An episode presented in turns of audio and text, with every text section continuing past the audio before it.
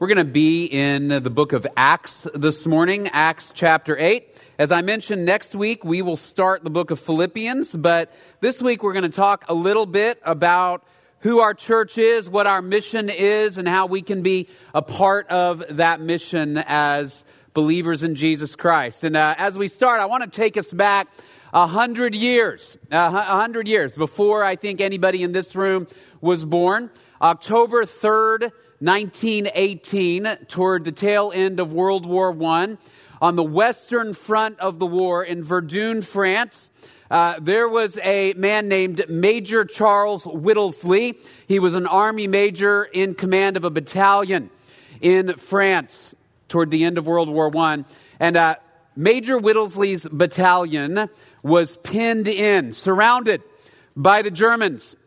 And over a period of a day or two, they took a heavy shelling from the enemy. They were whittled down from 500 to under 200 men. And they were desperate. And then they began to take friendly fire. Uh, the American uh, support behind them, about 25 miles behind them, didn't realize their exact position. And so they started in an attempt to drop artillery on the Germans. They began to drop artillery on their own fellow soldiers. And so Major Whittlesey began to try to find a way to send a message back to headquarters that, uh, first of all, we need help, and secondly, you are killing us. And so he began to send carrier pigeons up into the sky to try to fly back, homing pigeons to try to fly back to headquarters. And pigeon after pigeon after pigeon was shot down out of the sky and didn't make it back to headquarters with the message. Finally, about the third or fourth pigeon he sent up was a pigeon whose name is Cher Ami. In French, that means my friend. And uh, he tied the message to Cher Ami's leg in a little canister. Cher Ami took off into the sky to head back to headquarters. And the German troops spotted him in the sky and shot at him. In fact, they shot him down. He fell down to the ground. He was hit in the breast. He was blinded in one eye. And the leg carrying the message was hit as well and was left dangling by a tendon.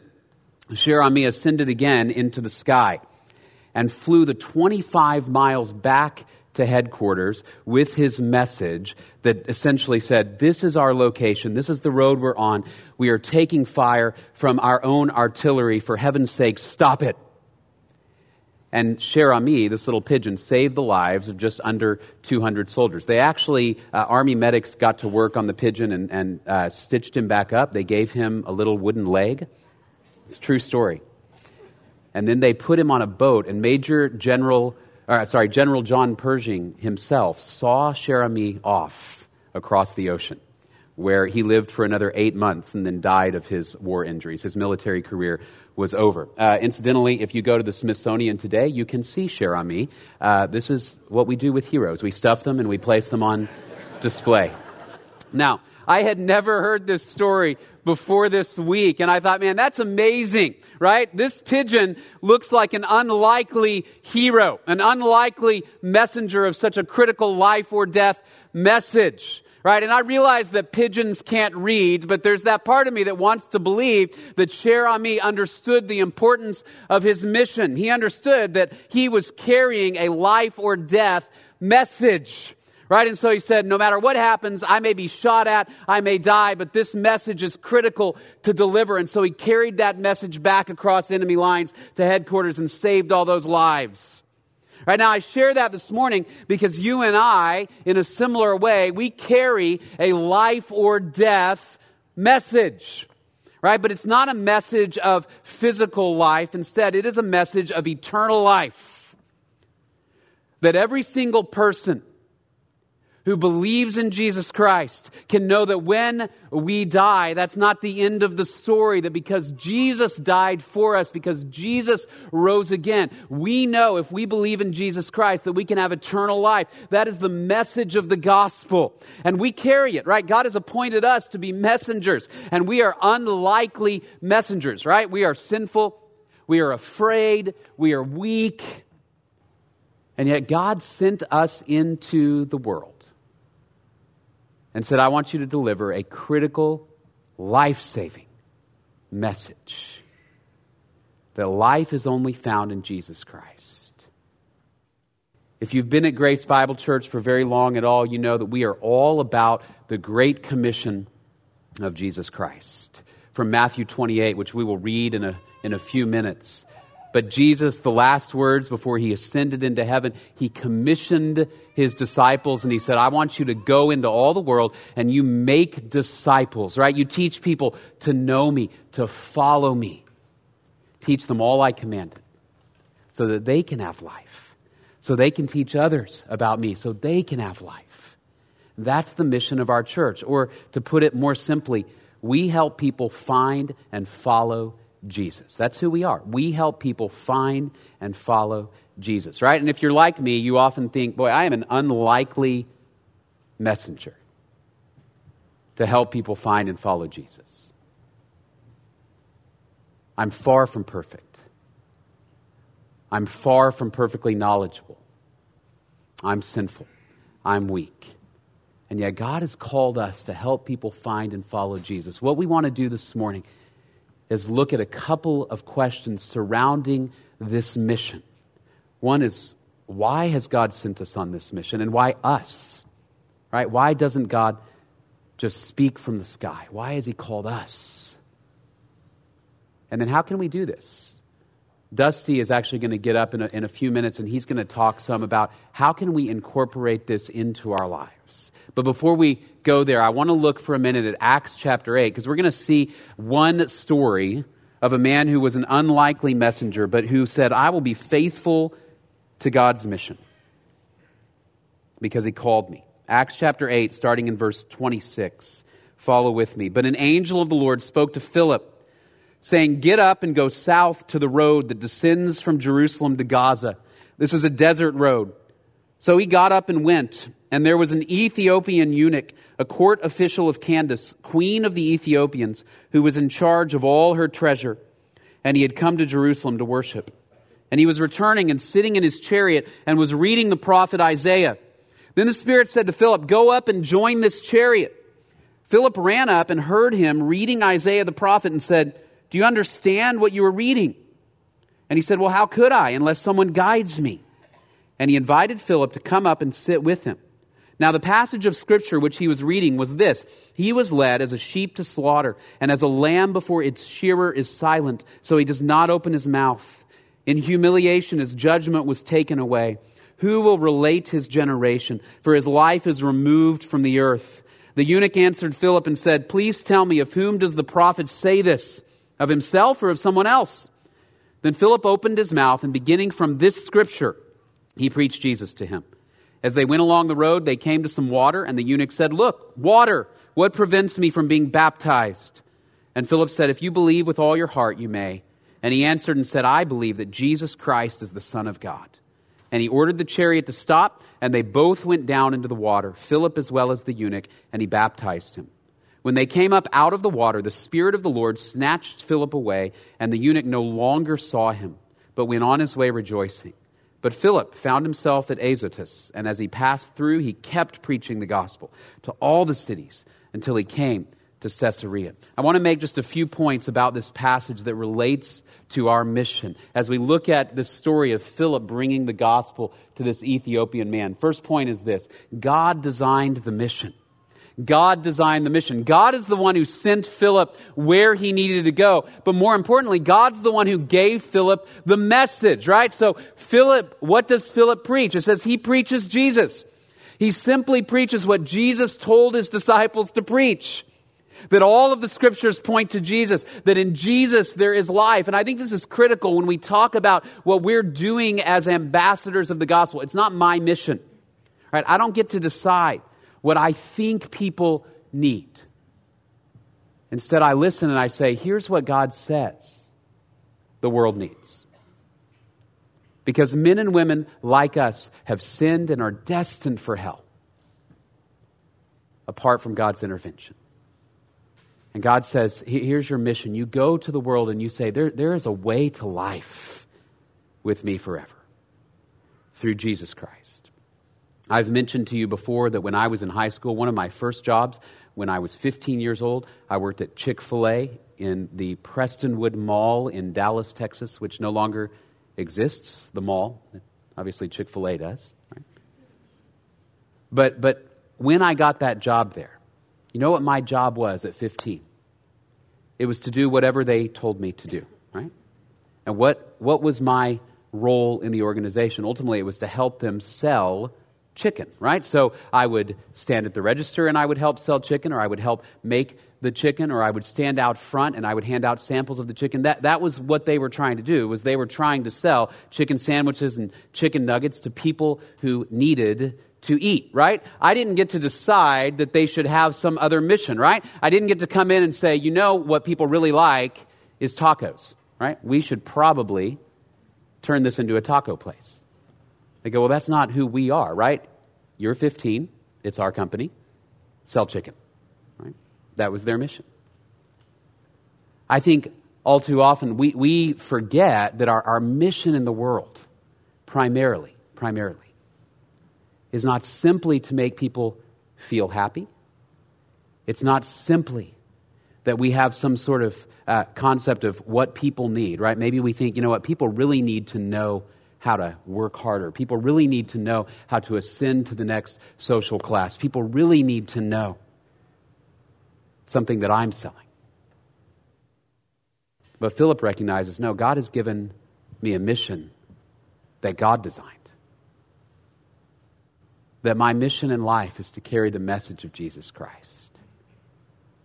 Right? And so that's what I bring as I move into the world. God designed the mission. As I mentioned before, Matthew 28, the last words Jesus gave to his apostles All authority in heaven and on earth has been given to me. Go therefore and do what? Make disciples. A disciple is just somebody who follows Jesus. Make disciples of all nations, baptizing them in the name of the Father and of the Son and of the Holy Spirit teaching them to observe all that I have commanded you.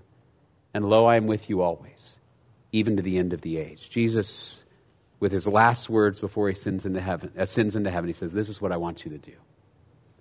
This is your mission. God designed the mission. Second point is this God chooses the messengers. God chooses the messengers. One of the things that's most interesting about Philip is Philip is not an apostle. Right? As you look at Acts chapter 8, Philip is not one of the 12 guys uh, who most people would have considered most important in the early church. He's not an apostle. He is, he is one of these men that has been selected by the apostles to minister to the Greek speaking Jewish Christians, right? So Philip is a Greek speaking Jew, right? And the reason that's important is because if you were especially in the area of Israel or Jerusalem in the first century and you were a Greek speaking Jew to the Hebrew speaking Jews, you were largely considered a second class Jew. Right? You weren't one of the more important ones because you spoke Greek. You didn't speak Hebrew, right? So Philip is not a particularly important person in the Jewish culture nor in the Christian culture. And yet God sends Philip to carry this message to cross racial and ethnic lines so that the gospel can go to the nations. He says, Philip's the guy. And what I love about this, as you read through the Bible, this is what God almost always does. Is he chooses messengers that we would look at and say, mm, maybe not the most qualified. Go all the way back. Think about Moses. God calls Moses. He says, Moses, I want you to go to Pharaoh and say, Let my people go. And you explain to Pharaoh who I am and that these are my people. And what does Pharaoh say? He goes, I think you've got the wrong person. I am slow of speech. Moses apparently has a speech impediment. He says, I'm not the guy to go stand in Pharaoh's court. God says, Hey, hey, Moses, who made your mouth? Who made you? Go. Right?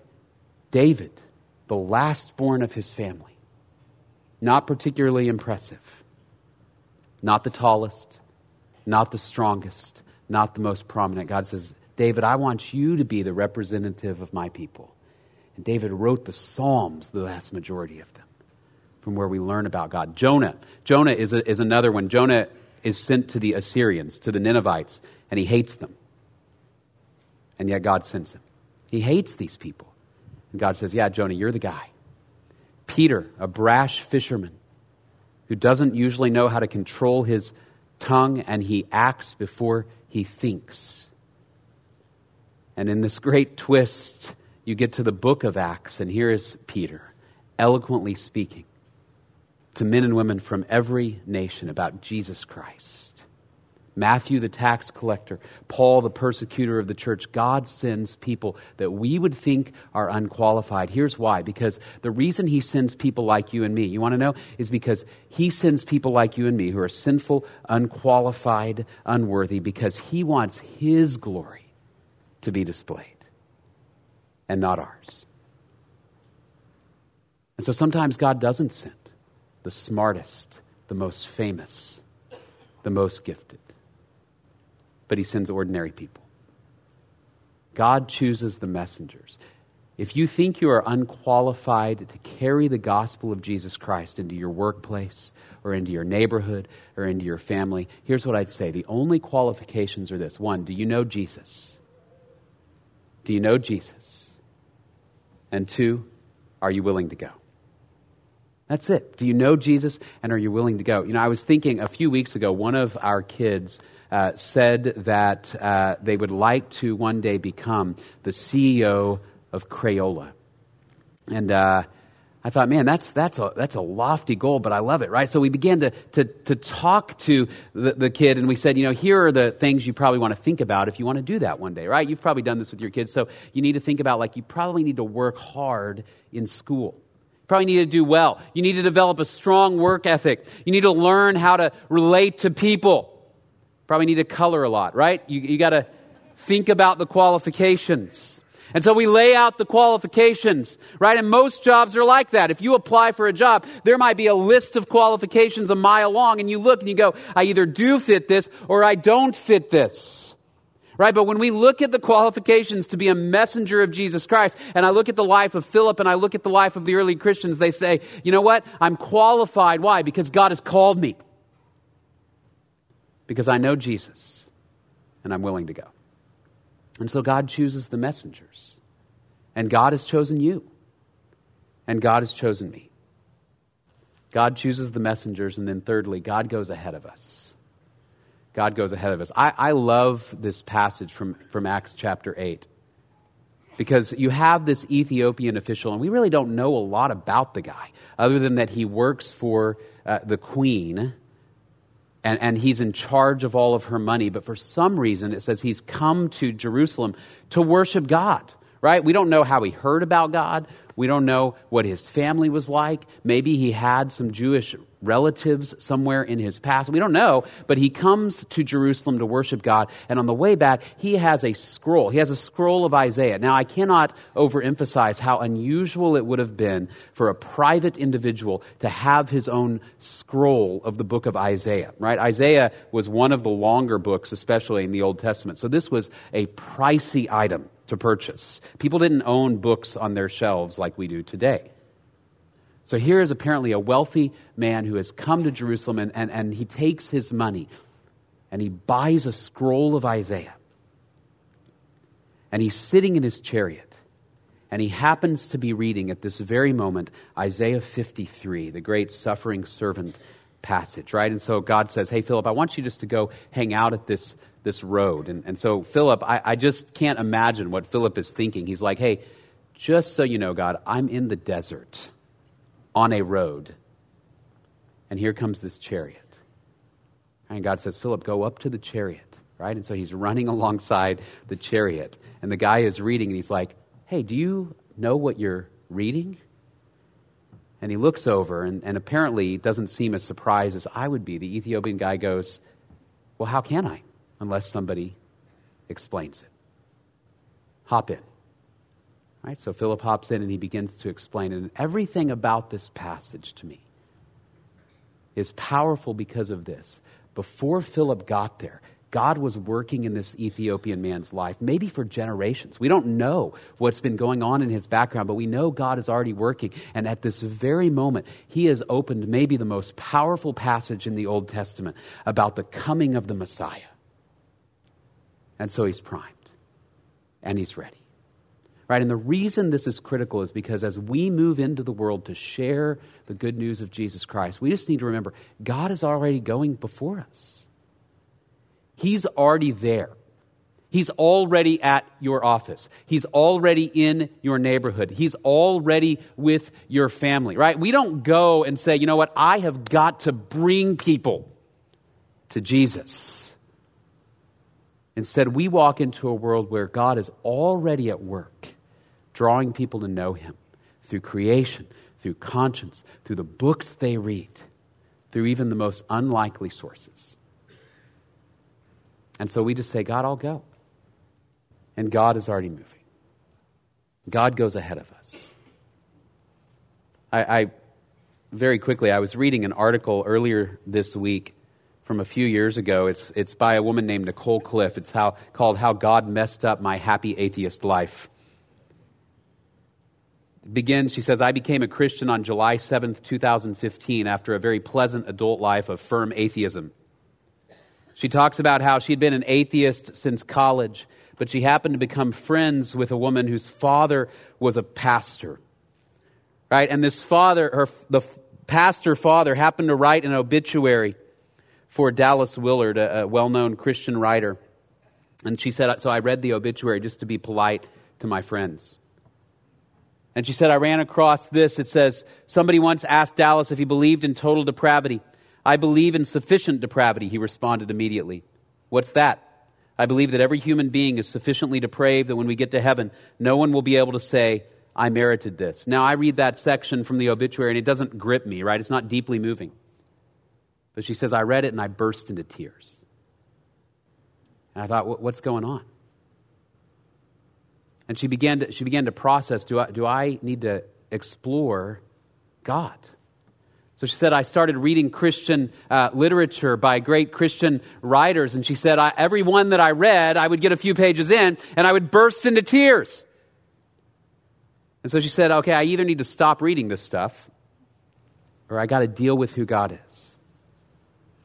And ultimately, all of this culminated. She emailed a friend who was a Christian and she said, I think I need to talk to you about Jesus. And she said, as soon as I sent the email, I thought, oh man, I, I need to get that email back. But she said, in the intervening time, Spirit began to work. And she said, by the next day, when my friend emailed me back, I told her, not only do I believe in God, but I became a Christian. And so God was moving before her friend, who may have been in her life for years, ever got that email. And all her friend does is go in and say, Let me tell you more about the God who has been chasing you down. Because that's what God does. We don't know how he's working exactly, but he goes ahead. So we don't have to be afraid because he's always at work. So the question for us this morning is this Will we be obedient messengers who carry the gospel to those who need to hear it? Because God delights in using ordinary people to carry his message, unlikely messengers, much like the pigeon. God has called us. We're going to watch a short video before Dusty gets up, in which we're just going to see a story of how one person's life was impacted by some faithful ambassadors of the gospel of Jesus Christ and the impact that made in her life. So watch the video, and then Dusty will come up. Through God's plans, He gave me a potluck roommate who is on fire for Him. And so when she invited me, I said yes. And so that's when I walked in the doors of Grace Bible Church. I found myself just looking around at people as they were worshiping. I looked at their position, their physical position of worship. It was a position of surrender and a position of awe. And I just remember thinking, man, if their God is worthy of worship like that, I want to I want to worship a God like that.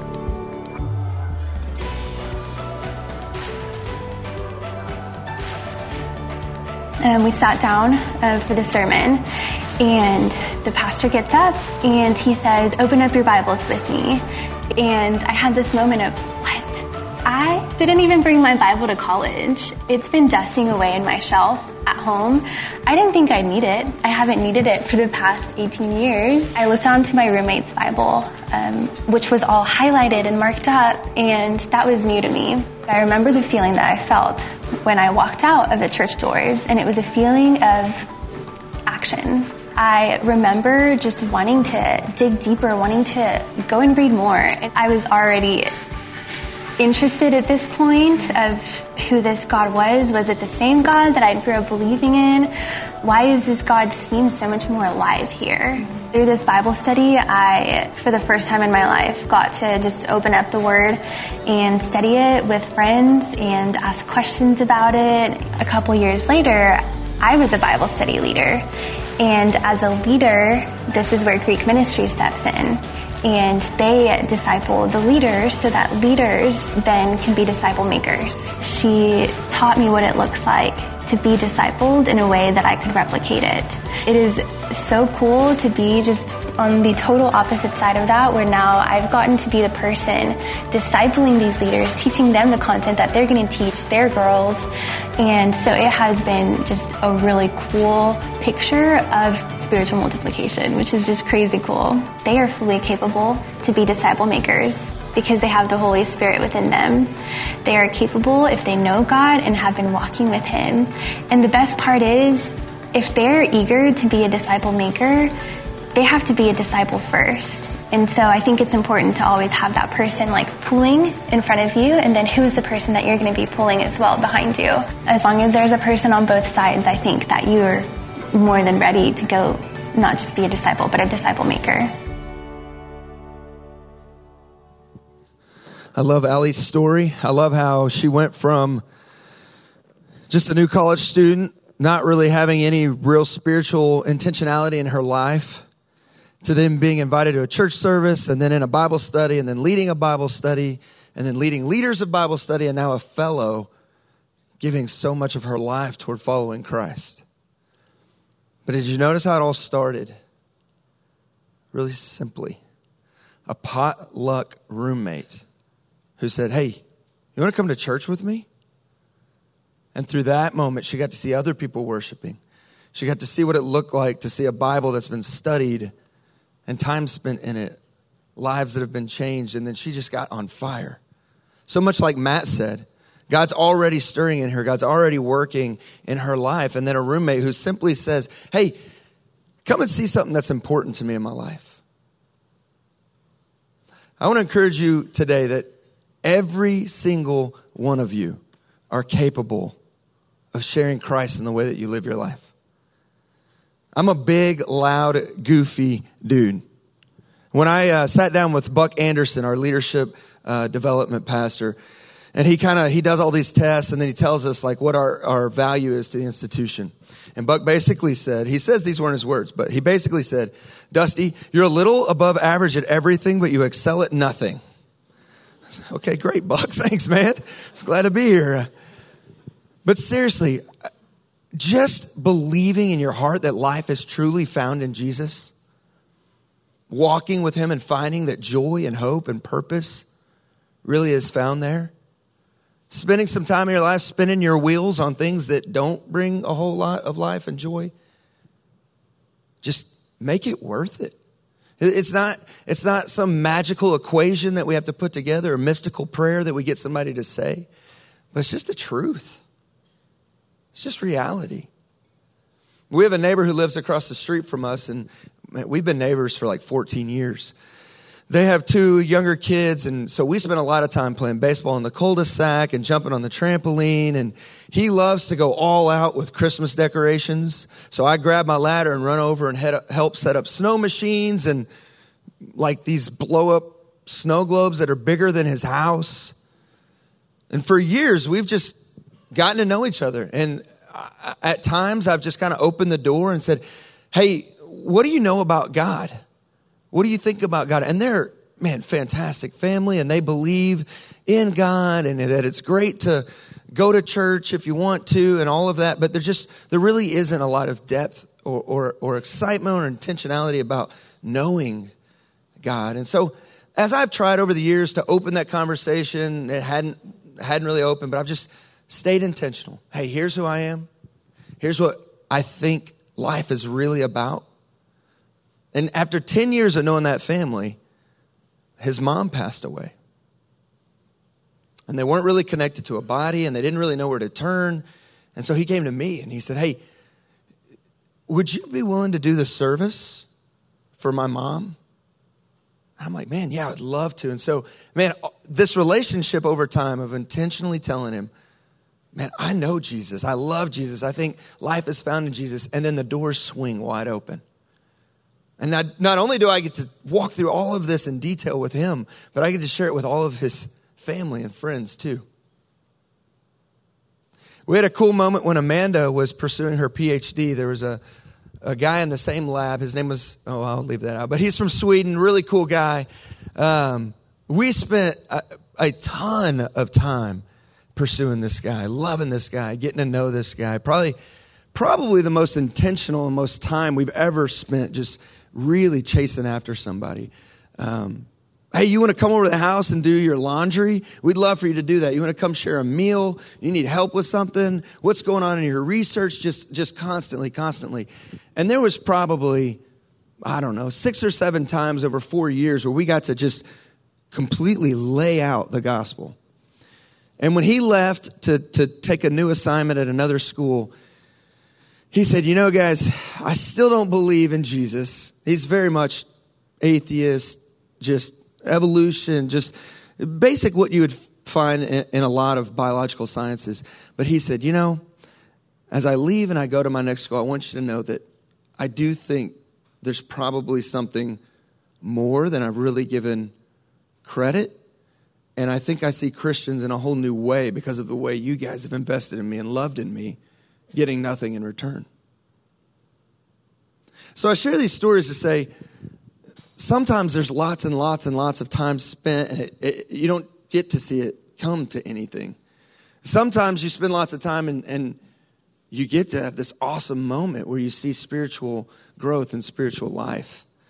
But I, for me, just the base of it is wherever you work, wherever you live, wherever you play, it's just being excited about Jesus and letting people know that that's where your joy and that's where your life comes from. So, what I want to do at this time is I want to walk through uh, a gospel illustration. It's called the Three Circles. Uh, you can Google it later. There's tons of different ways to do it. The thing I love about gospel illustrations is they're just illustrations. You can say it however you want, you can draw it however you want. It's just a tool for you to be able to say, hey, here's the reality of the world, here's who Jesus is. I really think if you knew him, life would be a lot better, a lot more joy, a lot more peace, a lot more purpose. And so, this one in particular, I like it because you can start with brokenness. And it's really easy to point out brokenness. Everyone is feeling some kind of disconnect, some kind of brokenness. You look around in the world, and brokenness is everywhere. And so you just start with one little circle and you just write the word brokenness. And you just say, a lot of times this has come out of a conversation. They've revealed that there's something going on in their life that's really hard, that's really, they're really hurting, or someone that they're close to that's really experiencing a hard time. And so I just start there and I say, man, it's so obvious. I'm so sorry that you're going through that. And it's so easy to look around in the world and see that brokenness is everywhere. There's just pain.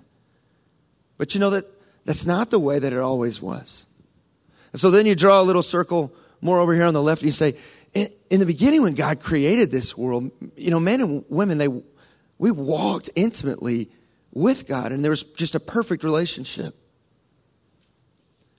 But then this thing called sin entered the picture and, you know, mankind, we just kind of decided we don't need God. Like, we want to go out on our own way and do things our, our own way. And so there's things in our life that don't line up with who God is, that fall short of his perfect love and his perfect holiness. And those things separate us from Him.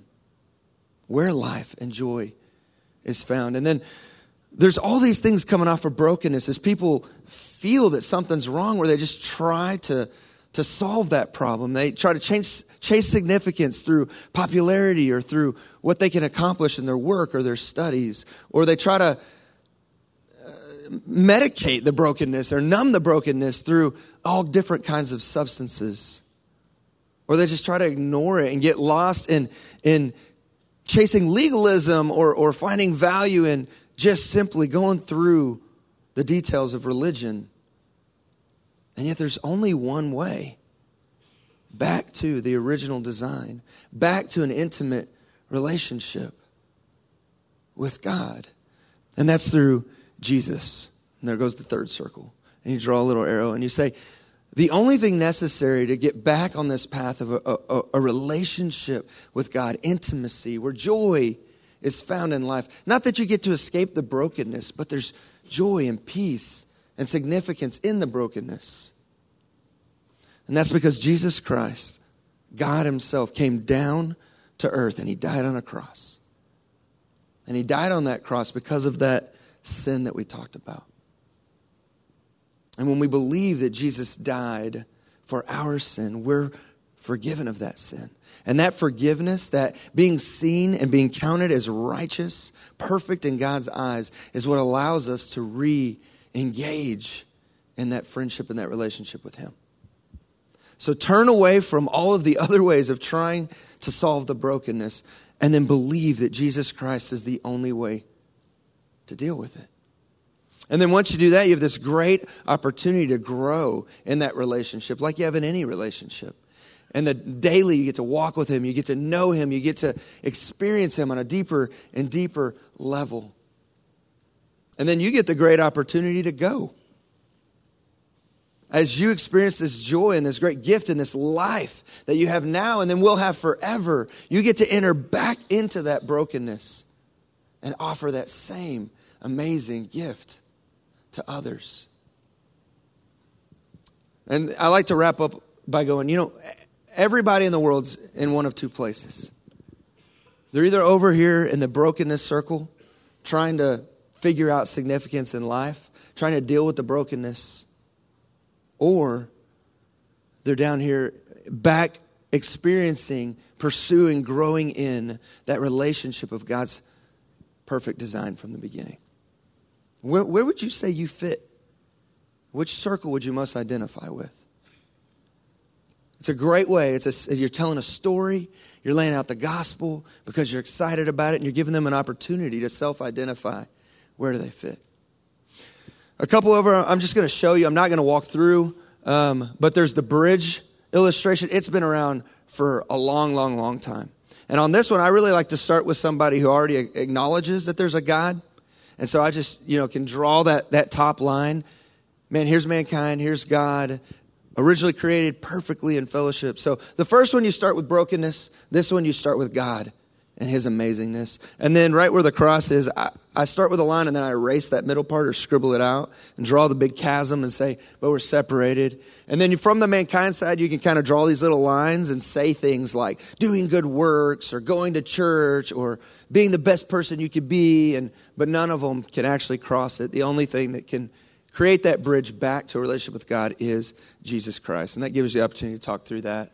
And then the last one, I just like to talk about the difference of wages versus a free gift. And I, typically I do this with someone who's familiar with the scriptures, who's, who's kind of, maybe I've been talking with them a while about this and I'm just really trying to challenge them to make a decision. And so I'll just go to Romans 6.23. The wages of sin is death. The free gift of God is eternal life in Christ Jesus our Lord. And I spent some time talking about a wage. What is a wage? You know, if you were going to come mow my yard and we agreed, you mow the yard, I give you 30 bucks, then your wages are what you earn. The wages of mowing the yard is 30 bucks. And so the wages of sin is death. So if you have any sin in your life, you've earned death. You've earned separation from God, and that's what you get. But that's not what you always have to stay with because there's another offer, a free gift of eternal life. And you talk about how that is available through Jesus and that everyone has to decide to stick with what they've earned or get to lean into a precious free gift through Jesus Christ, and that's life. Something we have coming up is the big giveaway. I want to encourage every single one of you uh, to consider coming out to this. It's August 25th, and this year, the night before, they're actually doing a big party as well.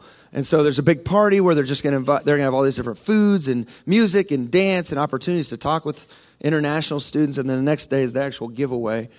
The cool thing about the giveaway if you hear everything we're saying and you're like, yeah, I'm on board, I'm killing it, I'm out there and I'm on fire for Jesus and I just live letting people know about the great life found in Him, then this is an awesome field for you to come be a part of the harvest.